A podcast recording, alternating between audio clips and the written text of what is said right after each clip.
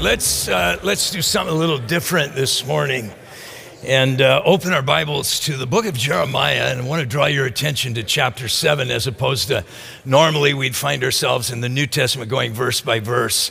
Uh, we'll get back into that in the uh, the future, but you know this is a time of year where we do a little bit of reflection. Right? We want to want to lose some weight. Right? We want to quit smoking and some of the, these kinds of things.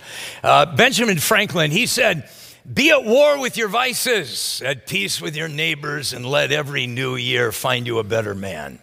And that's uh, good advice for us. And we, we seek to be better. And what is our role with, within our nation? And it's become my habit the last couple of years as we get right before the, the new year to kind of focus on where we are at as a, a, culture. Where does the church find itself and its impact concerning our nation? And I think that there are a great deal of similarities between what ancient Israel was going through at the time of Jeremiah and what we are witnessing take place in our own nation. Uh, Bill Muehlenberg, he said, Should the Lord tarry, we may be witnessing the collapse of the West and the rise of heaven knows what, but it is looking very grim right now. You know, most Americans do not trust their government. I think the latest thing that I read, only 8% of Republicans trust the government and only 25% of the Democrats trust the government. By and large, most Americans do not believe and do not trust what we are being told uh, from Washington, D.C., and I'm sure for good reason. And I think that we all realize that we're just in a time of history now where it just it just feels a little twitchy right now. It just it just feels a little weird and you're not really quite sure what to trust or who to believe because it seems like there's just prolific lies coming out of the left and coming out of the right as well. Francis Schaeffer in the 1980s, he wrote a book called The Great Evangelical Disaster. It's a great read, it's an easy read. It's only about 140 pages long. And that great man of faith, he said, "Do not take this lightly." It is a horrible thing for a man like myself to look back and see my country and my culture go down the drain in my own lifetime. And I believe that's what we are witnessing. There is a disintegration that is taking place within our culture. Now, whose fault is it? I believe to a large extent the blame can be laid at the feet of the church. That the church has walked away from its mandate to be proclaimers of the truth. And it seems like we're living in an age where the church is backpedaling from the truth as rapidly as it can. There's a guy by the name of, well, he's since passed away, but Will Durant, he was an atheist and he was a great historian. He, he has written volumes and volumes concerning world history. And as he looks at the collapse of nations and the collapse of culture, he says there's one thing that you see over and over again. He said there is no significant example in history before our time of a society main, successfully maintaining a moral life without the aid of religion. That it seems that we need, as a, as a species, it appears that we need to have the thought that we are going to be held accountable that for you and I to go through life believing that we are not accountable to anyone or anything gives us just sort of a free reign to treat people however we might want to treat them.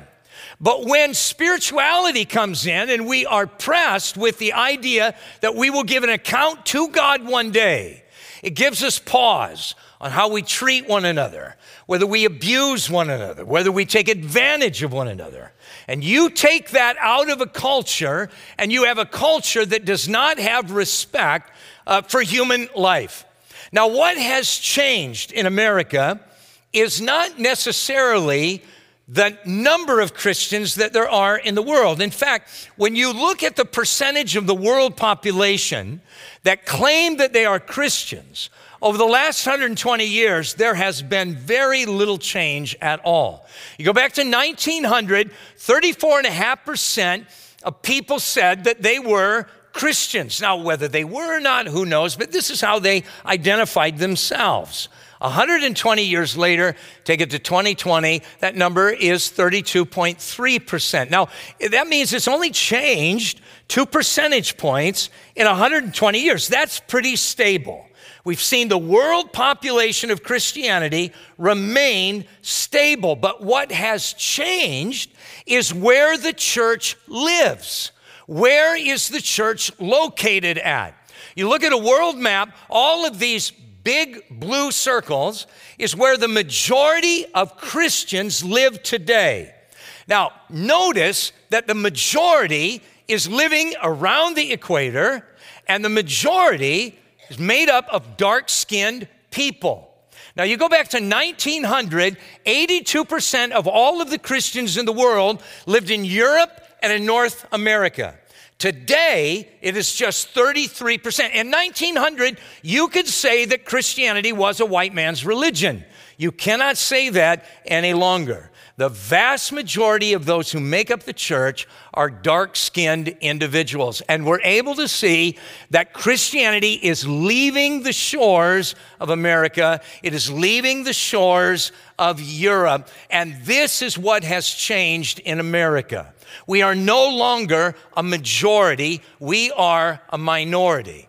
Now, leading up to our story in Jeremiah chapter 7, to give you a little bit of the background, you know that after Solomon had passed away, that his son took over control of the nation. Now, Solomon was a smart guy, but his son was an idiot. And the northern tribes came to him and said, Look, your father killed us with this taxation. We need tax relief. Back off of the taxes and we'll support you as king. And this guy refused to do it. So the northern tribes said, Fine with you. We're going to go and we're going to start our own nation. And they retained the name Israel. They set up the capital in Samaria. Now, almost immediately, these northern tribes forgot God. They forgot the God that had graciously brought them into the promised land. They became very pagan. They began to participate even in human sacrifice. And so in 722 BC, God brought the Assyrians into those northern tribes. They destroyed Samaria and they carried the northern tribes away captive. Now, Judah, a little over 130 years later, began to follow the same path that the northern tribes followed, and they too forgot God, and Jerusalem became a very pagan city. So much so that the Lord in 586 BC allowed the Babylonians to come in, destroy the temple, destroyed the city, and carried Judah off captive. Now, 40 years leading up to 586, We've got this young guy for 40 years, this young guy, Jeremiah. He is walking the streets of Jerusalem trying to talk to anybody that will listen to him. And he is trying to convince them that, look, if the northern tribes did not get away with their rebellion against God, why in the world do you think you're going to get away with it? And Jeremiah was trying to talk sense to the nation, but the nation didn't want to listen. And the challenges that Jeremiah faced, I believe in many ways, are the same challenges that you and I, as the followers of Christ, are also facing now as we see America become more and more pagan. Now let's look at what we read about Judah and what was their response to the Lord reaching out to them. Beginning now in verse 3 of chapter 7, we read this Thus says the Lord of hosts, God of Israel, amend your ways and your doings, and I will cause you to dwell in this place. Do not trust in lying words, saying, The temple of the Lord the temple of the Lord, the temple of the Lord are these. Now, here's Jeremiah. He is saying, guys, we got to get our act together. We got to get this thing turned around. We've got to turn to God. We've got to, we've got to begin to seek Him. We got to get serious about our relationship with Him. Now, there were also lying prophets. And the lying prophets were saying, hey, that guy didn't know what he's talking about. We have got the temple of the Lord. Do you think for one minute, here, here we have this glorious building This building that is worth who knows how many millions and millions of dollars.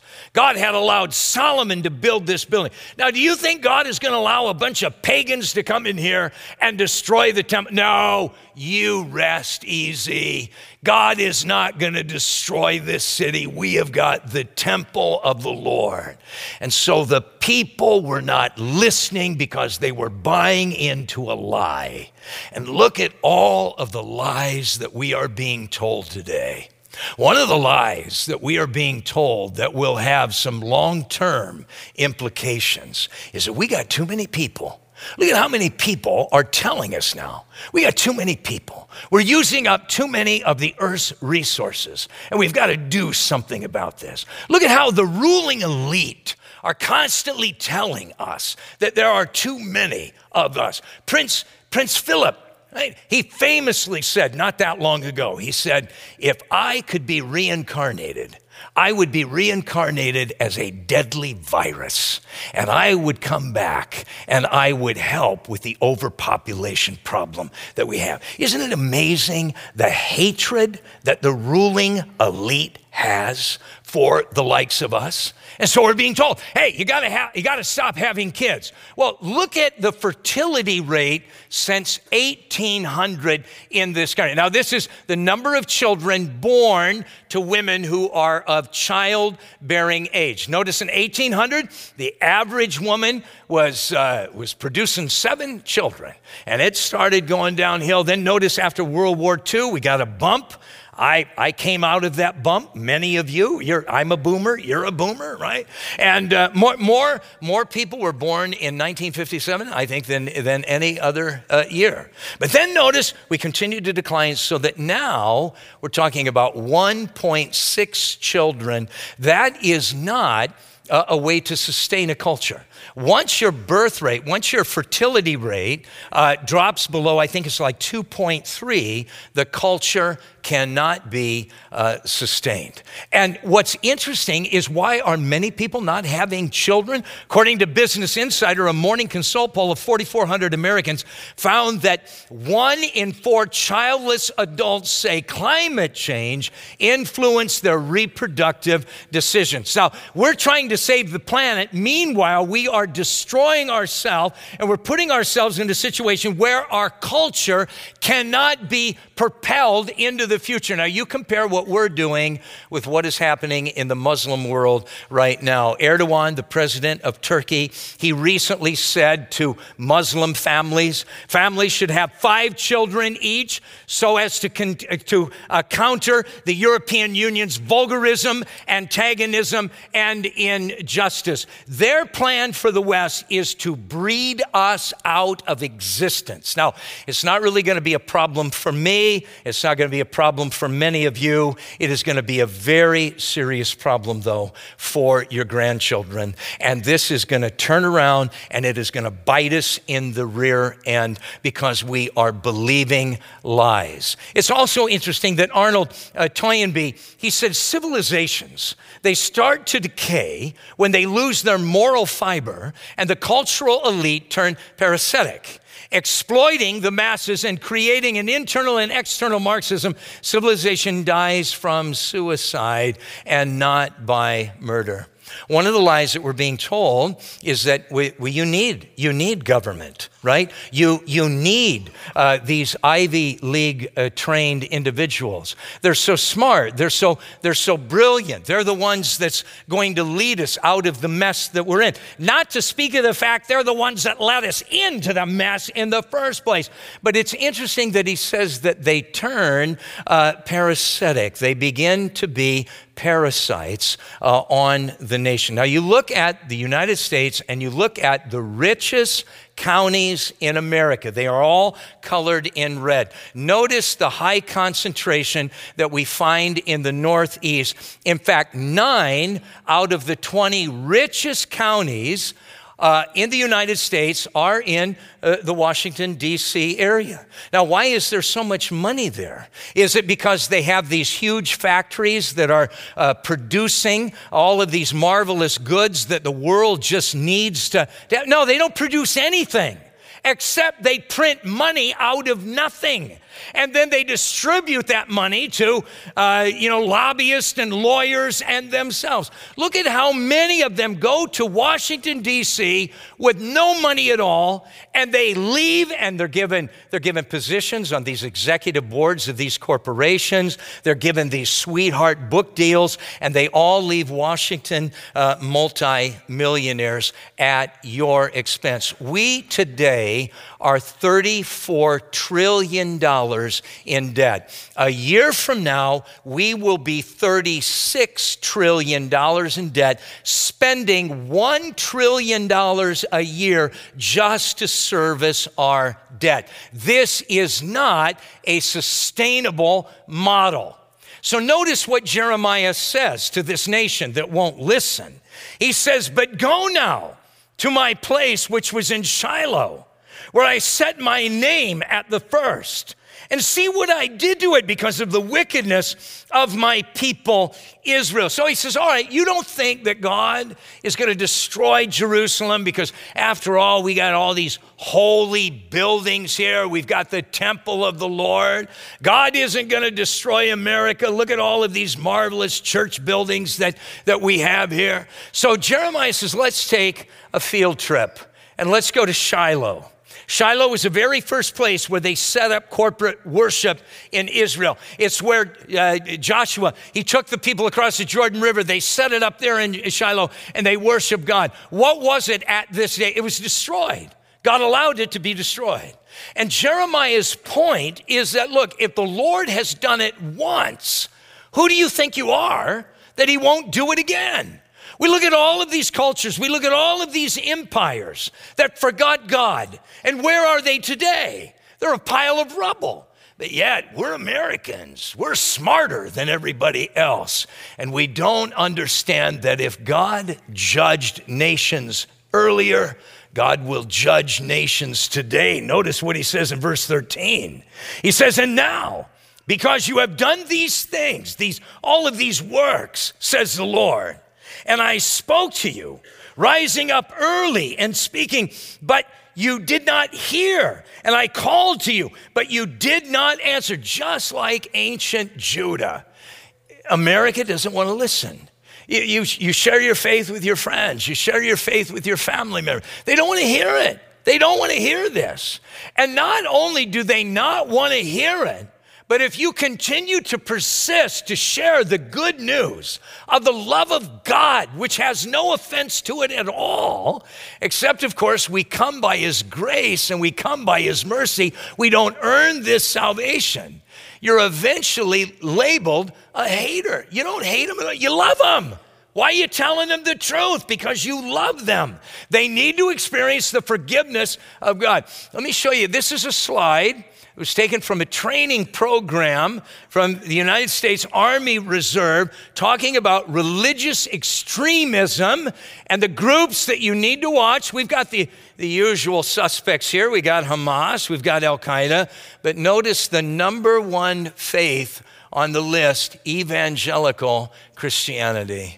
It is only a matter of time before we are going to be identified as being the enemy. Brothers and sisters, you better use your religious freedom as much as possible in 2024 because we don't know what's coming after that. Now, notice in verse 16, now therefore, do not pray for this people. This is the Lord talking to Jeremiah. Nor lift up a cry or a prayer for them, nor make intercession to me for I will not hear you. Judgment is coming. It is inevitable. Jeremiah, stop praying for these people. In fact, the Lord said in chapter 15 of Jeremiah, even if Moses and Samuel stood before me, I wouldn't listen to them. Get these people away from me. Now, thank God that America is not there yet. Thank God that we don't have uh, these great leaders in the church today saying to the church, hey, stop praying for America. It's, it's just too late. Now, we look at this and we think, well, this is, this is rough stuff. I, mean, this, I thought God was kind and compassionate. But look, if you had a loved one whose body was just filled with disease, and the medical community, they are administering, um, you know, what, what they believe is the best treatment, but you look at your loved one and you just see that your loved one is just, this is doing more harm than good. And you gather together as a family and, and you talk, you say, look, let's, let's just tell the doctors just knock this off because our loved one is just too far gone. There just, there just comes a point where there's no use uh, pushing this agenda forward. And this is where, this is where Judah was at. Now, I don't believe that America is there yet. I believe that we, we need to continue to pray, and we need to pray that God would bring revival. We need to continue to pray that God would, would awaken us. So, Jeremiah, he's told not to pray. Now, what is he told to do? Notice in verse 27, as we close with this verse, he says this Now, therefore, you shall speak all of these words to them, but they will not obey you. You shall call to them, but they will not answer you. Now, isn't it interesting that one of the lines of logic that we use when, when we, we stop sharing the glorious good news of the gospel is one of the lines we use is that, well, they're not going to listen. They're not going to listen. And if they're not going to listen, I'm, I'm not going to waste, waste my breath. Now, what does their unwillingness to listen have to do with your obedience to God. God has commanded us. This is the you have got the greatest news in all of the earth. You have got the news that no matter how a person has lived their life, if they'll just turn to Christ, their sins and their iniquities will be forgiven. They will live forever in the golden city of God. They will live in unspeakable joy if they'll just turn to Christ. You're not telling them they got to climb Mount Everest. You're not telling them that they got to give, you know, every penny that they have. You're telling them simply turn to Christ and live. That is what you and I are commanded to share. And yet we so often say, ah, they're not going to listen. Now, look, I don't think that we should cram anything down anybody's throat. You just share the gospel with somebody. If they don't want to hear it, okay, fine. But there are like 390 million other Americans that you can find to share the gospel with. What we have to have in the church today is a sense of urgency. I think it's interesting that Malcolm Muggeridge, uh, speaking as a prophet back in 1985, this British journalist, he said the following. He said, So the final conclusion would surely be that whereas other civilizations have been brought down by attacks of barbarians from without, ours had the unique distinction of training its own destroyers at its own educational institutions. What are, what are we seeing coming out of Harvard? What are we seeing coming out of the Ivy League? We're seeing these young Americans who hate this nation, and they don't believe that there is anything worth saving in this nation. We are training our own destroyers and then providing them with faculties for the propagating of their destructive ideology far and wide, all at the public expense. Thus did Western man decide to abolish himself, creating his own boredom out of his own affluence, his own vulnerability out of his own strength, his own impotence out of his own erotomania, himself blowing the trumpet that brought the walls of his own city tumbling down, and having convinced himself that he is too numerous, he labored with pill and scalpel and syringe to make himself fewer. We got to stop killing babies. We've got to stop killing babies. Now, if you've killed your baby, please listen to me. The Lord loves you, and the Lord will forgive you of the deepest, darkest sin in all of our life if we'll turn to Him. Until at last, having educated himself into imbecility, and polluted and drug himself into a stupor, he kneeled over a weary, battered old brontosaurus and became extinct. Now, what should we do as the followers of Christ? What is the answer? We have to realize that the Bible commands us as Christians to pray for our government. And the Bible commands us that we are to obey our government as long as the government is not requiring that we do the unbiblical thing. Now, the tricky part that we so oftentimes forget as Americans is that we are the government. And we have forgotten that. I remind you of what Abraham Lincoln said in his Gettysburg Address that these dead shall not have died in vain, that this nation under God shall have a new birth of freedom, and that government of the people, by the people, and for the people shall not perish from the earth. Are you a people? Yeah. If you are an American citizen, part of your responsibility is to be involved in the government. Look at what the preamble of our Constitution says We, the people, of the United States in order to form a more perfect union, establish justice, ensure domestic tranquility, provide for the common defense, promote the general welfare, and secure the blessings of liberty to ourselves and our posterity, do ordain and establish this Constitution for the United States of America. It amazes me how many Christians don't even vote. That's wrong. God calls us to be responsible citizens. And part of being a responsible citizen is that you realize our government is formed of the people and by the people and for the people.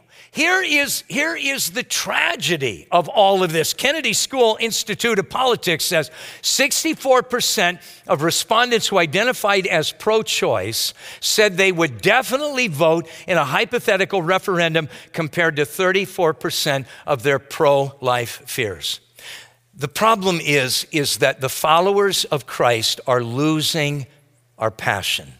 The followers of Christ are not as passionate about righteousness as the ungodly are in their passion for ungodliness.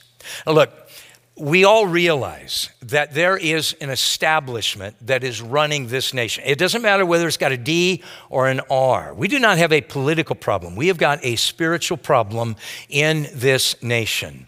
And you and I both know that these people, they work for the same group. They work for corporate America. Again, they go there and they make their millions and then they sit on boards the rest of their, their life and fly their private jets all around and tell the rest of us that we're destroying the environment.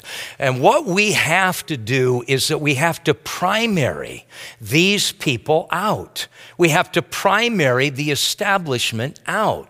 Where, where is Abby Roach? Ab- Abby is right back there, and she is working to get pro baby, pro constitutionalist, uh, on uh, or in uh, these various uh, primaries here in the state. She's got a table set up in the northwest corner of the, uh, the foyer area out there. If you are a registered voter, uh, you, need to, you need to see Abby and give your signature so that we can have people running for office that love this nation, that love the people of this nation, and love God. We're not trying to create a theocracy here. We don't don't want that, but we want a government of the people and by the people and for the people. And so, as Christians, what should we do in 2024? Well, I think you need to join a pro life prayer walk. I think you need to register to vote if you're not registered. Begin to attend school board meetings. Find out what it is that they're teaching these kids. Be a blessing to your, to your teachers, to your children's teachers. Don't be an adversary. Ask, how can I pray for you? How can I help you? How can I be a blessing? Get involved in your kids' schools. Run for political office. Maybe it is the will of God for some of you to end up on school boards. Maybe it's the will of God for some of you to run for Congress or whatever. But find a way to get involved and certainly pray fervently and pray that the gospel of Jesus Christ would find a free course within our culture, within our nation. Pray that God would send revival, that people would hear the glorious good news. Now, if you're not a Christian, what should you do? Well, you need to get saved. You need to leave this place here this morning knowing that you are right with God. John chapter 1 tells us that to as many as receive him, talking about Christ, to them he gave the authority to be the children of God. Jesus Christ is the gift that God has given. And to as many as receive the gift, you know what you did just a few days ago. Just as you received that gift from grandma and grandpa, the Lord is offering you the gift of life. And those who receive that gift of life in the court of heaven, they are designated the adopted sons and daughters of God. 49 years ago, I stood in front of a television set and there was a guy that was staring me in the face, and I was staring back at him.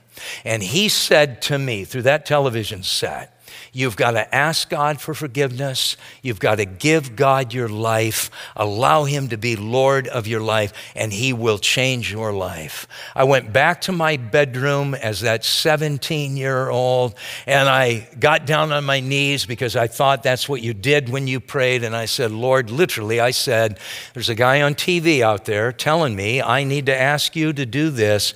And so I'm asking you to forgive me of my sin, change my life. And when I left that bedroom, I was different than I was when I went into that bedroom. And God has changed my life, and God has saved my life, and He wants to do the very same thing for you. Do you want to have your sins forgiven? Do you want to be saved? Well, let's take care of it right now. It's simple, it's easy. The Lord simply wants you to turn and say yes to Jesus Christ. If you'd like to be saved this morning, and I know this is a difficult thing, but I ask you that you raise your hand and I'm going to pray for you. If you if you're here and you want to you want to say yes to the Lord, then just raise your hand and I'm going to say a simple prayer for you. Is there anybody here? Today is a day of salvation. Do you want your sins and your iniquities forgiven? Yeah. What's your name? Somebody help me. Ari. Ari. Welcome home, Ari. We're going to pray for you. Is there anybody else? You want to say yes to the Lord? Let's pray. Father, we thank you that you love Ari. We thank you that you brought her here so that she could hear the good news that she is loved by God. And now I ask, Father, that as she turns to Christ and she says yes, and she's embracing the gift of life that is in Christ, that even now your Holy Spirit would just invade her space, invade her life, and her body would become the temple of the Holy Spirit. I would ask, Father, that you would deliver her from all guilt, from all condemnation, that she would leave this place knowing that she is right with you, that all of her sin and all of her iniquity, all of her future sin and future iniquity, has been thrown into that sea of forgetfulness, and she is a child of God. And I would ask that you would bring mature people around her, that they would encourage her and direct her in her faith. Father, I pray that you'll help her now to manage relationships in her life in a God honoring way. Oh, Father, bless our young sister, and may she understand that the angels in heaven are rejoicing because a daughter of God has come home. Oh, bless her, Father. For we ask these things in Jesus' name. Amen.